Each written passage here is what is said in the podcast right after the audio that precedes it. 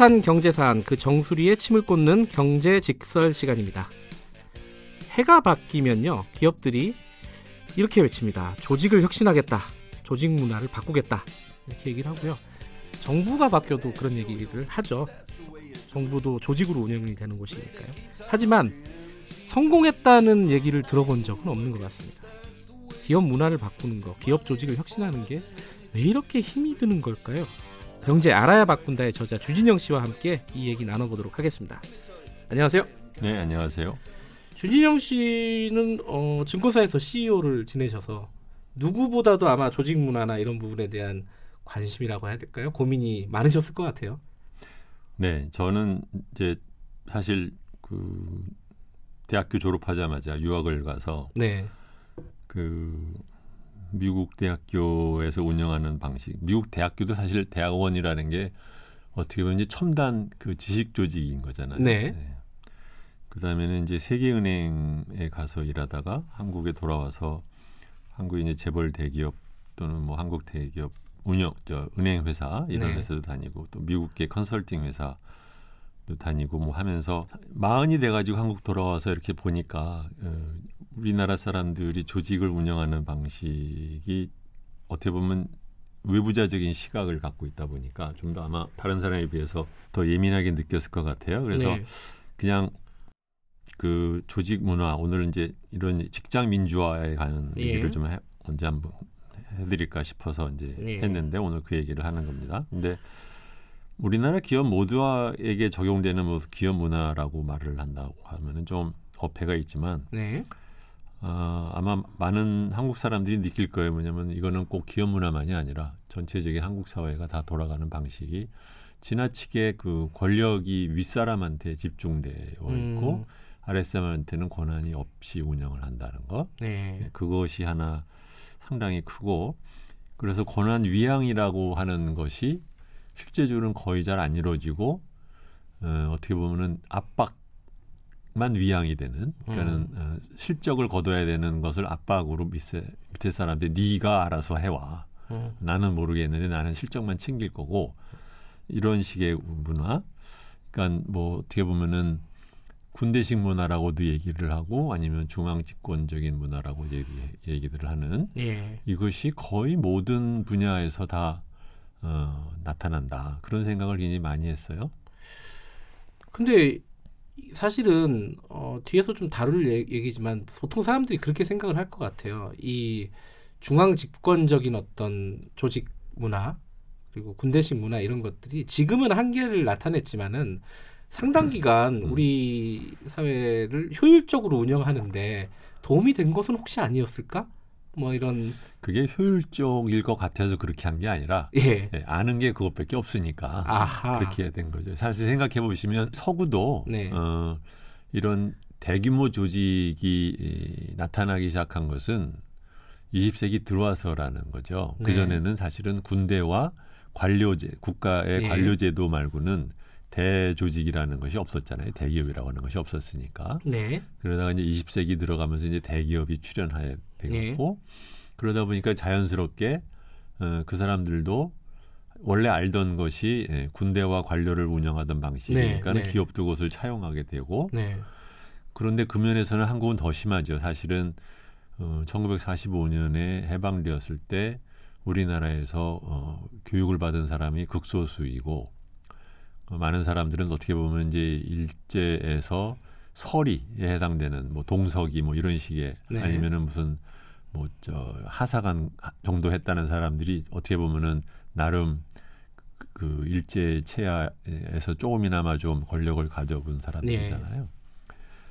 그렇기 때문에 그 한국 현대 국가로서 한국을 조직을 하는데 일을 하는데 중추적인 역할을 했던 사람들이 유일하게 배웠던 조직 운영 방식이라는 것은 그건 일제가 아, 그 일제가 관공서나 아니면은 예, 군대를 운영하는 방식이었고 두 번째로는 이제 6.25 이후에 그나마 또 조금 들어왔다는 것이 이제 미군이 운영하는 방식이 음. 들어온 것이고 네. 그것이 어, 그대로 어, 한국에 어떻게 보면은 그 근대적인 조직을 운영하는 데 있어서 다른 대안이 있는데 이것을 채택한 것이 아니라 그냥 네. 자연스럽게 그냥 들어온 것이겠죠.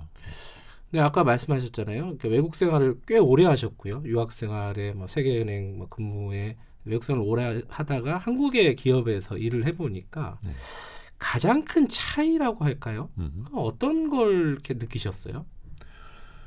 음, 조직에서 아, 아래 직원은 그 직급이 낮으면 네. 나이가 어리거나 직급이 낮으면 바보인 것처럼 생각하는 아, 마치 아. 그 사람이 어, 성인으로서 충분히 모든 것을 판단하고 어, 결정을 내릴 수 있는 능력이 밖에서는 다 있는 사람들인데 네. 이게 조직으로만 오면 딱 시키는 일을 하는 그대로 시킨 대로 하는 것 말고는 음, 그 사람이 다른 그 판단력이나 능력이 없는 것처럼 네. 생각하는 일종의 이제 사병처럼 다루는 거죠. 아, 음, 군대에서 장교가 모든 것을 결정하고 너는 내가 시키는 대로 하- 어, 시키는 것만 하면 된다라는 그 마치 그러니까 군대에서 사병 다루듯이 예. 직장인들을 다룬다. 근데 저는 이제 외국에서 생활을 안 해봐서 여쭤보는 건데 네. 어떤 조직의 속성이라는 게 본질적으로 좀 비슷비슷하지 않을까? 외국도 뭐 어떤 성과를 나타내기 위해서 방금 음흠. 말씀하신 위에서 결정하고 네. 밑에서 일사불란하게 음. 어떤 실행을 하고 네. 이런 어떤 관계는 다 거기서 거기 아니냐? 막 이런 어떤 그 뭐랄까요 어, 생각이 있어요. 음. 실제로는 어떤가요? 달라요 많이? 어, 조직에서 어떤 그 성과를 내기 위해서 네. 어, 운영을 하는 방식에서 하이라키칼 또는 이제 위계적인 어, 조직을 어, 운영을 하는 것이 어, 적절한 산업이나 분야도 있고 네. 그러한 분야에 전혀 적절하지 않은 분야도 있고 아 예. 네. 어, 그러니까는 이제 뭐 외국도 말하자면 기업 따라서 조금씩 조금씩 기업 문화가 다르다라고 하죠. 네. 예, 기- 미국이나 아니면 다른 서구에서도 마찬가지로 이 권한 위양이라든가 아니면은 인간 중심 또는 인간을 존중하는 조직 문화 라는 이슈가 계속해서 이제 그 사람들도 나오는 것을 보면 네. 그 사람들이라고 해서 에, 문화에 의한 병폐가 아예 없다라고는 할 수는 없는데 음, 그렇겠죠. 그렇지만 음, 그것이 에, 어떻게 보면은 야, 그 사회 변화에 의해서 조금씩 조금씩 그 그들도 이제 바뀌어 왔던 것 같아요. 지금 예를 들면 그 미국 같은 경우에는 이제 영화로 옛날에 왜 죽은 시인의 사회에서 뭐 했던 영화 있잖아요. 예. 그 영화가 배경이 됐던 데가 1958년인가 제가 태어나던 해더라고요. 아 그래요? 그때가 뭐냐면 이제 전후에 그 아이젠하워 대통령 음, 있을 때의 시기였는데 그때만 하더라도 이제 미국 역시 상당히 그 엄격하고 그 질서를 중심 으로 하고 네. 어, 아래 학생들은 말하자면 선생이 시키는 대로 네. 해야 된다라는 그런 것이 강했다고 하면은 그것이 이제 60년대에 미국뿐이 아니라 서구에서 68 세대로 이제 폭발되는 문제지만 어, 예, 그런 식의 그 억압적인 문화에 대한 이제 반발이 이제 확산이 된 거잖아요. 근데 거기에는 이제 근본적으로 제 생각에는 교육받은 대중이 늘면서 소위 그 소, 소규모 엘리트가 나머지 대중을 일방적으로 컨트롤하는 그런 방식을 벗어나게 된 거라고 음, 보는데 네. 그런 면에서 보면 한국 역시 마찬가지인 거예요. 그러니까 옛날에는 어, 교육을 받은 사람들의 숫자가 또는 이제 고등교육을 받은 사람의 숫자가 적을 때는 네. 그 사람들한테 권한을 많이 줘서 네. 어, 단순 일을 아랫 사람들한테 시키면서 운영하는 것이 효과적이었을지는 모르지만 네. 이제는 뭐 동시대 인간들 중에서 거의 뭐 70%가 대학교를 그렇죠. 들어가는 사회 아닙니까? 그러니까 네.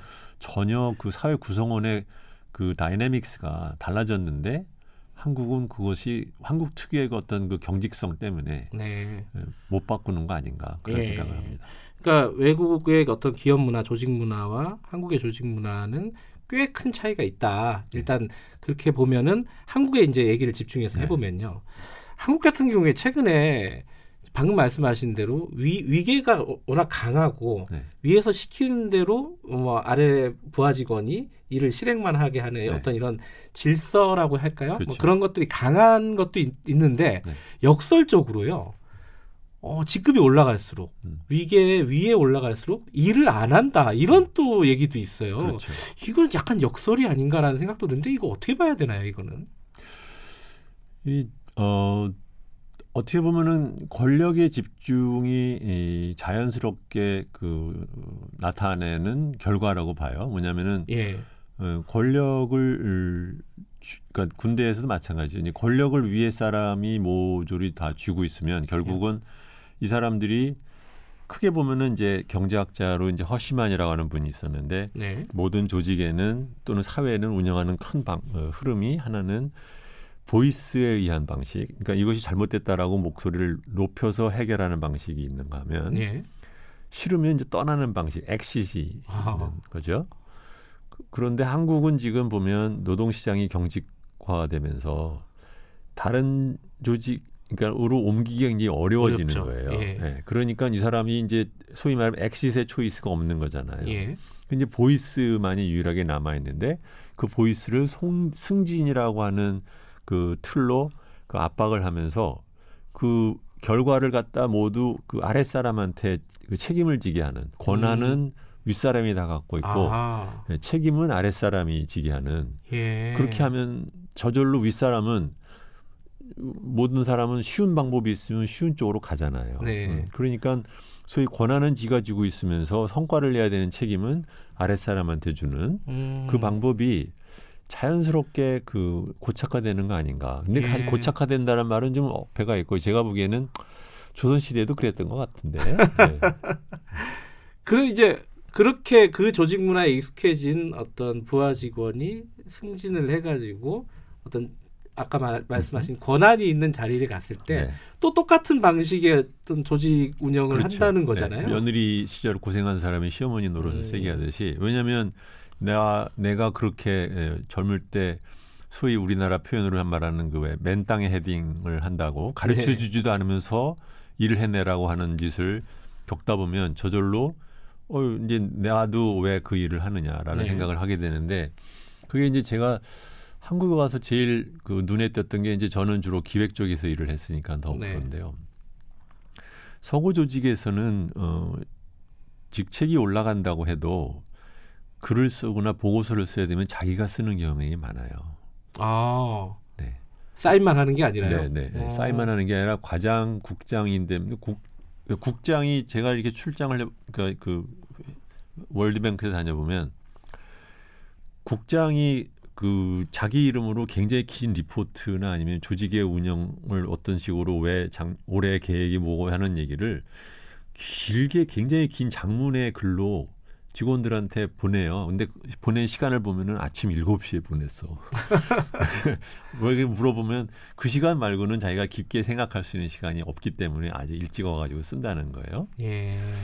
그 컨설팅 회사 다닐 때도 보면은 세계 그 적인 컨설팅 회사인데도 그 컨설팅 회사의 회장이 세계를 돌아다니면서 다, 다른 나라를 방문하고 난 다음에 그, 게- 그 경험을 그것도 긴 이메일로 자기 이름으로 만들어서 써요. 근데 우리나라는 이게 딱 저 임원만 돼도 자기 직원들한테 무슨 뭐 공장장이 되거나 아니면 이렇게만 돼도 자기 직원한테 보내야 되는 무슨 사업 계획이나 이런 거를 자기가 안 써요.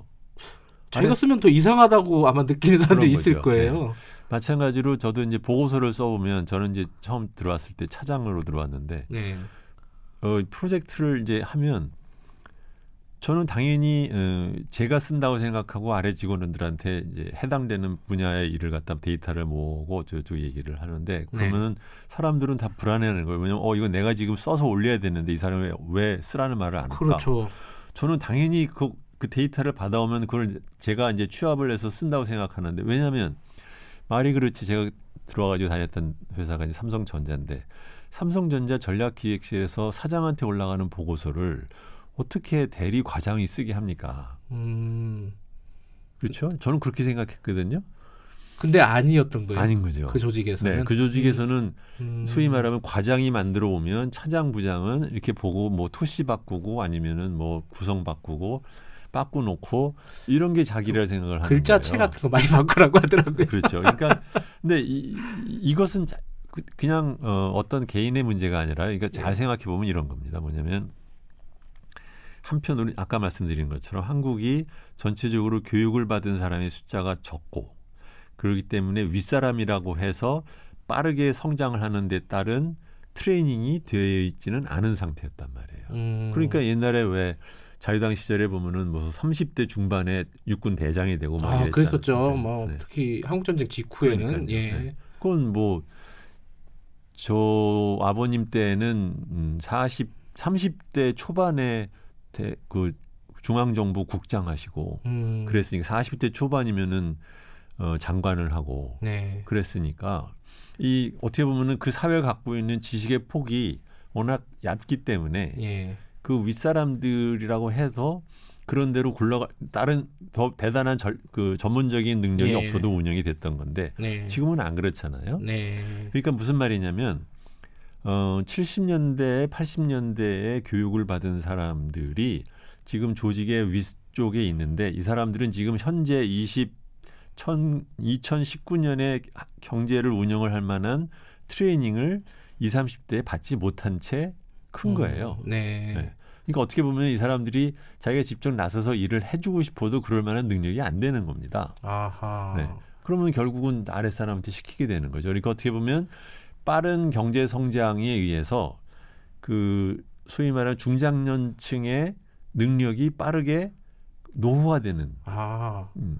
그러니까 그것을 그런데도 이제 그 상층부가 갖고 있었던 권력을 놓기는 싫으니까 그러니까 일은 안 하면서 아랫사람한테 시키고 권한만 갖고, 갖고 있고. 예. 네. 그거는 자연스럽게 그런 불만이 생길 수밖에 없어요. 권한을 갖고 있고요. 위에 사람은 밑에 음. 사람들은 실행을 직접 하면서 어떻게 보면 또 책임까지 지는 네. 이런 상황이 되면은 그리고 말씀하신 대로 위에 상사라고 해서 보니까 경쟁력이 없어요. 생산성이 그렇죠. 떨어져요. 네. 그런데 저보다 임금 막 두 배씩 받는단 말이에요. 그렇죠. 이런 불만들이 우리 사회 조직 곳곳의 조직들이 아마 이것 그렇죠. 특히 대기업이나 네, 이런 대기업들이 그게 뭐 당연한 결과겠네요. 지금 말씀하신 그런 거죠. 주, 네, 그 뒤에 보면 그러니까 소위 네. 말하면 그 단순 노동에 의한 대량 생산의 공장을 운영하는 것만이 능사가 아닌 경제가 되었으면 네. 조직을 운영하는 방식이 자연스럽게 이제 지식 조직으로서 운영하는 방식이 권한이 위양되고 네. 아랫 사람들이 직접 현장에서 일하는 사람들이 그때 그때 결정을 하고 거기에서 평가를 받는 그런 시스템으로 옮겨야 되는데 네. 이 말이 그렇지 사람들이 갖고 있는 그 권력 관계라는 것은 누군가 어떠한 충격이 없으면 잘 안 놓잖아요. 네. 네. 근데 한국에 붙으면 약간 좀 소화불량에 걸리는 겁니다. 지금. 음.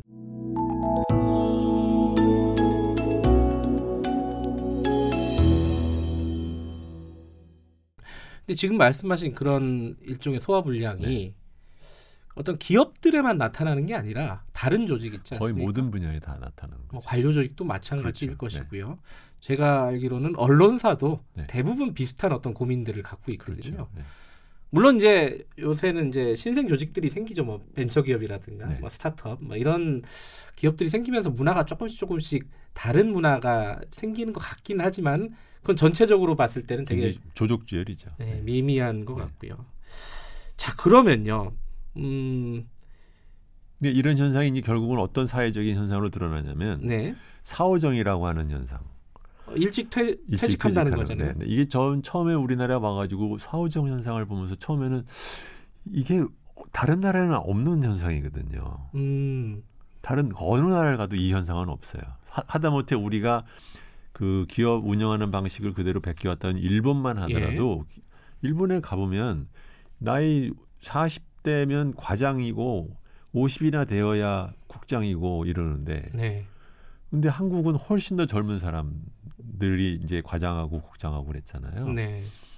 그러니까 사오정이라는 문화가 일본만 해도 없는데 한국은 있는 거예요. 그래서 저는 이게 왜 이런 현상이 생길까를 생각을 해봤는데 그게 바로 뭐냐면 어.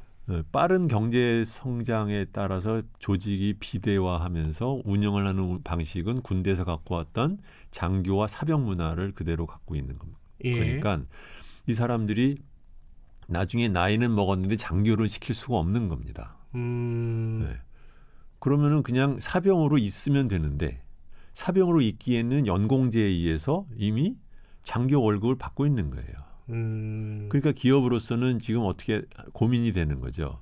그러니까 어떻게 보면은 임원이 안 우리나라가 이제 소위 말해 임원들이 대개 기업들이 뭐 좀씩 차이가 있지만 어 45세 정도면은 예, 임원이 되느냐 안 되느냐가 예. 결정되거든요. 그러니까 임원이 안 되는 사람들한테 여전히 그러면은 그 부장으로서 계속해서 월급을 주면서 줄 일이 있느냐 없잖아요. 네. 왜냐면 부가 없으니까 소위 말하는 이제 보직 해임된 부장들에 해당되는 건데 네. 그러니까 이 사람들을 어떻게 처리할 거냐? 그러니까 이제 연공제 안에서는 차라리 그러면은 그 사람의 능력에 의해서 직무 일이 정해지고 거기에 대해서 보상이 정해지는 직무제로 전환을 할 수 있으면 모르는데 그것은 노조에서 반대를 하고 네. 그렇게 되니까 그리고 또 직무제 운영한다는 노하우를 또 경영진이 안 갖고 있고 음. 그러니까 아예 골치 아프니까 자 이제 내보내자 하면서 45세 정년이 생긴 겁니다. 그러면요. 전체적으로 지금 말씀하신 부분들이 어, 우리 경제 전 전반적인 생산성을 좀 갉아먹고 있다. 네. 이렇게 볼 수 있겠네요. 저는 그렇게 생각을 해요. 그러면 어떻게 해야 되느냐? 이게 이제 문제지 않습니까? 그렇죠. 물론 뭐 사- 조직 문화 아까 제가 음. 처음에 모두 말씀드렸듯이 조직 혁신 이게 얼마나 어려운 건지는 아마 누구나 체감적으로 경험칙상 느끼고 있을 거예요. 그렇죠. 근데 그렇다고 해서 뭐 아무것도 안 할 수는 없으니까 음. 어, 뭐부터 시급한 문제가 뭐고 어떤 부분을 조금씩 바꿔나가야 될까 이 부분인데 여기에 대한 어떤 좀 고민이 있으셨을 것 같아요. 우선은 이제 경영을 맡은 권한이 제일 많은 사람들이 네. 어떻게 자기가 갖고 있는 권력을 을 너무 그 독점하지 않고 나눠줄 건지를 좀 생각을 해야 된다고 생각을 해요. 네. 뭐냐면 단순한 일이 아니라 복잡한 일일수록 네. 그 각각 일을 하는 사람이 제일 잘 알아요. 그렇기 때문에 그 사람이 판단하고 그 사람이 결정할 수 있어야 그 사람도 일을 열심히 할 만한 그 보람이 있는 것인데 네.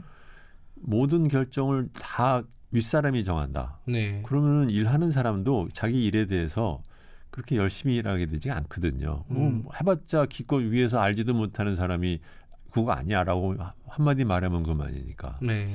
그러니까 윗사람이 자기가 되도록이면 갖고 있는 권력을 그 행사하지 말고 네. 그걸 되도록이면 그게 자기보다 한 단계 아랫사람 또는 두 단계 아랫사람한테 주도록 하는 것을 연습을 해야 되고 근데 문제는 그렇게 해서 주잖아요. 네. 그러니까 제가 예를 들고 권한을 갖다 혼자 행사하지 않고 일단 저는 이제 대표적으로는 그 임원 인 임원 승진한다든가 아니면은 부장들 뭐 자리 배치하든가 하는 권한을 우리나라는 걸 사장이 다 해요. 네. 대부분은 저는 그거를 안 했어요.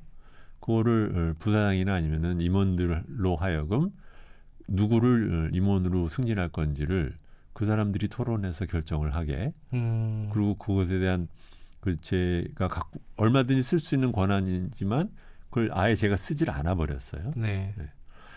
보통 이제 우리나라는 어, 장이 되면 죽어도 안 놓으려고 하는 게 인사권이거든요. 그렇죠. 예. 근데 그거는 그렇게 하면 안 돼요. 왜냐하면 인사권을 사장이 다 쥐고 있으면 그러면 사장 말고는 나머지는 아무도 인사권이 없다는 얘기가 되면 그러면 자기 조직을 내가 같이 일할 사람을 내가 꾸리지 못하면서 네. 어떻게 자기가 소위 말하면 조직의 중간 지도자로서 지도력을 행사를 할 수가 있습니까? 네. 네, 그렇기 때문에 그 권, 권력을 갖고 있는 사람이 권력을 놔야 한다는 거. 근데 놔줘도 그러면 받은 사람이 그, 그만큼 또 권력을 더 놔줘야 되는데 아래쪽으로 예. 그거를 계속해서 우리가 어, 연습을 해야 된다고 생각을 하고요. 예. 두 번째로는 권력을 그 위에 사람이 놔주는 거 플러스 아래 사람이 갖고 있는 아까 그 말씀드린 그 보이스라는 예. 기능 그것을 이제 높이는 쪽으로 저는 가야 된다고 생각을 해요. 그러니까 이제 많은 조직들이 그렇기 때문에 이제 뭐 성과 평가를 할때 상향 평가 같은 거를 하지. 않습니까? 예. 저는 그걸 우리가 그냥 대강 어, 아랫 사람이 뭐라고 생각하는지 떠보는 데만 쓰지 말고 예. 어, 아랫 사람의 그러한 평가가 직접적으로 영향을 주는 음, 더 훨씬 그, 그 힘을 더 가야 된다. 아. 그렇게 저는 이제 어떻게 했냐면 예를 들면 저를 포함해서 임원들에 대한 또는 어, 부장들, 지점장들에 대한 평가를 너무 이러고 저러고 길게 쓰면 네. 그것도 bias가 생기니까 그냥 단순하게 스케일에서 10에서 1 사이에 네. 어, 느 정도로 두겠느냐. 그래서 단순하게 취합을 해서 그걸 일반적으로 모두 사람한테 공개를 했어요. 저에 대한 저희 직원들의 평가까지 다 포함해서 네. 그 스코어를 그 다음에는 각 같은 직급에서 상위 20% 하위 20%가 누구인지도 조직에 있는 사람들한테는 공개를 했어요. 음. 그러면 물론 어, 그게 얼마나 정확할지 안 정할지 모르지만 벌써 2, 30명 되는 임원 또는 100명이 넘는 지점장 부장에 대한 평가에서 하위 20% 그것도 1년에 두 번 하는데 계속해서 하위 20%에 속한다. 뭔가 문제가 있는 거죠, 분명히. 예. 어떤 사람은 상위 20% 계속해서 속한다. 근데 그것이 그 조직의 성과도 좋은데 그렇다.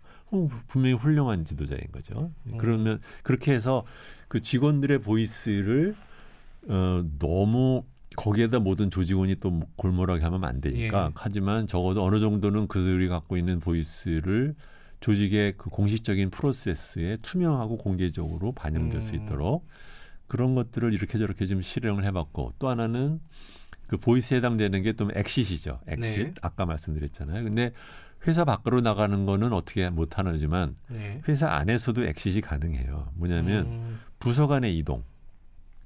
음, 내가 지금 일하고 있는 부서의 장이랑 잘 안 맞는다 싶으면 다른 부서로 옮길 수 있는 권한을 직원한테 주는 겁니다. 아하. 네, 그걸 우리나라는 뭐 인사부랑 막 윗사람들이 알아가지고 일방적으로 배치를 하고 인사 민원이라고 뭐 보통 우리. 표현하죠. 근데 예. 그것을 어떻게 했냐면은 어 어느 부서에 빈 자리가 생기면 또는 뭐 결혼 그러니까 결혼 또는 뭐 확대를 할 경우에 공개적으로 오프닝이 이렇게 있다라는 것을 회사의 음. 블리틴에 올리고 직원이 응모를 하게 하면 인사부가 나서서 중간에 매기하지를 말고 그 부서에 있는 장과 직원들이 이 사람을 아하. 인터뷰를 해서 그 중에 난 이 사람을 뽑겠다.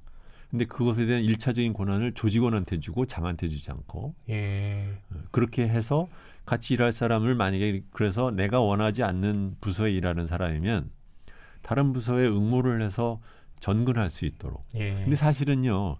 심지어는 이것은 카톨릭에도 있는 제도예요. 옛날에 이제 그 예. 카톨릭 영화 보시면 수녀 같은 신부 같은 사람들이 자기 주임 신부 몰래 주임 수녀 몰래 본사에다가 이게 조- 중앙 조직에 일해서 전근을 신청할 수 있거든요. 예.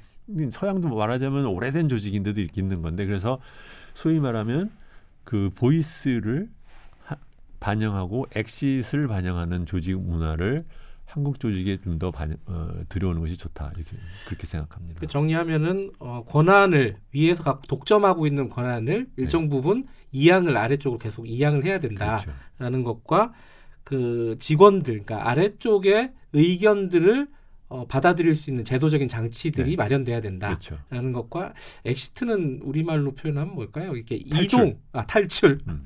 노골적으로 네. 탈출할 수 있는 네. 어떤 장치들이 있어야 그렇죠. 된다. 물론 그렇기 때문에 예. 지금 우리나라가 대규모의 에, 뭐 대기업 들어가고 싶어서 다들 난리겠지만 들어가고 난 다음에 한 3년 지나고 나면 도로 직원의 한 40% 30%가 나가요. 맞아요. 그거 못 적응하는 거거든요. 예. 그 적응 못하는 가장 큰 이유 중에 하나는 뭐냐면 이 많은 사람들이 중산층에서 커서 예. 그렇게 억압적인 식으로 그 윗사람이 대하는 거를 싫어합니다. 옛날처럼 음. 그냥 어떻게라도 밥 먹고 살아야 돼 이렇게 생각을 안 하거든요. 네. 그렇기 때문에 나가는 거란 말이에요. 그러면 기업으로서는 얼마나 낭비예요. 그러니까 크게 보면 그 권한을 위양을 할때 네. 그 위에 갖고 있는 자기의 권한을 어떻게 놓느냐라는 것은 또 한편으로는 왜 못 놓기가 어려우냐면 권한을 놓고 리드를 지도를 하려고 하면 예. 정말 지도력이 필요한 거예요. 네. 네. 리더십이 없이 권한을 놓고 리드를 하라고 하면 그럴 때부터 이제 진짜 리더십이 있는 사람인가 아닌가가 드러나는 거거든요. 네. 그러니까 윗사람이 권력을 놓, 안 놓는 이유 중에 하나는 자기의 부족한 리더십이 발각되지 않는 방법으로 쓰는 것도 있다고 봐요. 네. 네. 그래서 이것은 조직이 꾸지, 꾸준하게 어떻게 어떤 사람을 승진을 시키느냐, 네. 승진시킨 사람으로 하여금 어떻게 아래 사람들한테 자발적인 성과를 내기 위한 노력을 같이 만들어내느냐. 예. 이것은 우리 사회가 앞으로 계속해서 어, 진화를 통해서 고민을 해야 될 일이라고 생각합니다. 이게 뭐 어, 오늘 내일 뭐딱 진행이 돼서 해결이 될 문제는 아닌 건 그렇죠. 확실하지만은 어, 이런 어떤 분위기, 사회적인 제도 같은 것들을 만들어야 된다 이런 네. 생각도 드는데 제가 하나 여쭤보고 싶은 게요. 이 권한 이양 얘기를 하실 때 그 생각이 들었어요. 그러면은 기업에 좀 국한시켜서 생각을 해보면은 이 재벌들의 문제는 결국은 이 재벌 총수들의 권한 이양 이런 것들이 제대로 안 되기 때문이 아닐까 라는 생각이 그렇죠. 언뜻 들었어요. 본질적으로 또 그, 네. 그렇게 생각하는 건 어떻게 생각하세요? 네, 중요한 지적이신데요. 그러니까 네. 한국의 대기업에서 어, 권한 위양이 잘 안 되는 이유 중에 하나는 총수가 권한 위양을 하기가 어렵기 때문에 네. 그런 면이 커요. 뭐냐면 그 자기가 그 재벌 조직을 운영하는 방식이 사실은 상당 부분이 비합적인 비합법적인 방법일 수밖에 없는 예. 거거든요. 그러니까는 그 회사의 등기 이사도 아닌 사람이 기업의 경영에 간섭을 해야 되니까. 예. 예. 심지어는 예를 들면 뭐 임원 승진을 시킬 때도 뭐 에, 재벌 총수 밑에 있는 직속 조직이 심사를 해서 뭐 음. 비토를 놓고 하니까 이게 다 사실은 어떻게 보면 불법적인 행, 행위거든요. 예. 그러기 때문에 더욱 더 그 인사권이라든가 아니면 그런 그 결정권을 자기가 못 놓는 거예요. 왜냐하면 음. 놓고 나면 자기는 아무런 레버리지가 없거든요. 음, 지분 말고는. 이 그룹 전체를 통제할 수 있는 수단이 없다지 없는 거죠. 없는 거죠. 네. 예. 그러니까 이제 예를 들면 조양호 씨 같은 경우에는 막 네 개 다섯 개 회사에 등기 이사로 갖다 놓고 그 양반 일을 하는지는 모르겠어요. 월급은 다 받고 있으니까. 근데 사실은 불가능하잖아요. 근데 예. 왜 그러면 그렇게 할까? 월급을 받아 챙기려고 하는 의- 생각도 있지만 또 한편으로는 자기 갖고 있는 컨트롤이 비합법이라고 하는 걸로 나중에 불 법적인 행위로 돌아갈까봐 네. 행위는 것에 대한 그 걱정도 있을 거라고 봐요. 예. 예. 그 권한 이양이라는 것이 굉장히 어, 말단 조직에서도 필요하지만은 이 재벌 총수 같은 가장 그 위계의 네. 꼭대기에 있는 쪽에서도 필요한 게 아닌가. 그렇죠. 예, 그런 생각이 드네요. 이 아마 직장 다니시는 분들은 오늘 주진영 씨 말씀을 듣고 여러 가지 고민이 들었을 것 같아요. 우리 조직은 과연 어떨까? 아마도 비슷할 거라고 생각이 됩니다. 자, 오늘 어, 한국의 조직 문화 어, 어떻게 봐야 되고 어떤 방향으로 좀 개선을 하고 개혁을 해야 되는지 어, 고민을 해봤습니다. 경제 알아야 바꾼다의 저자 주진영 씨였습니다. 고맙습니다. 네, 안녕히 계세요. 예, 다음 주 수요일 날 뵙겠습니다. 대한민국 중심 채널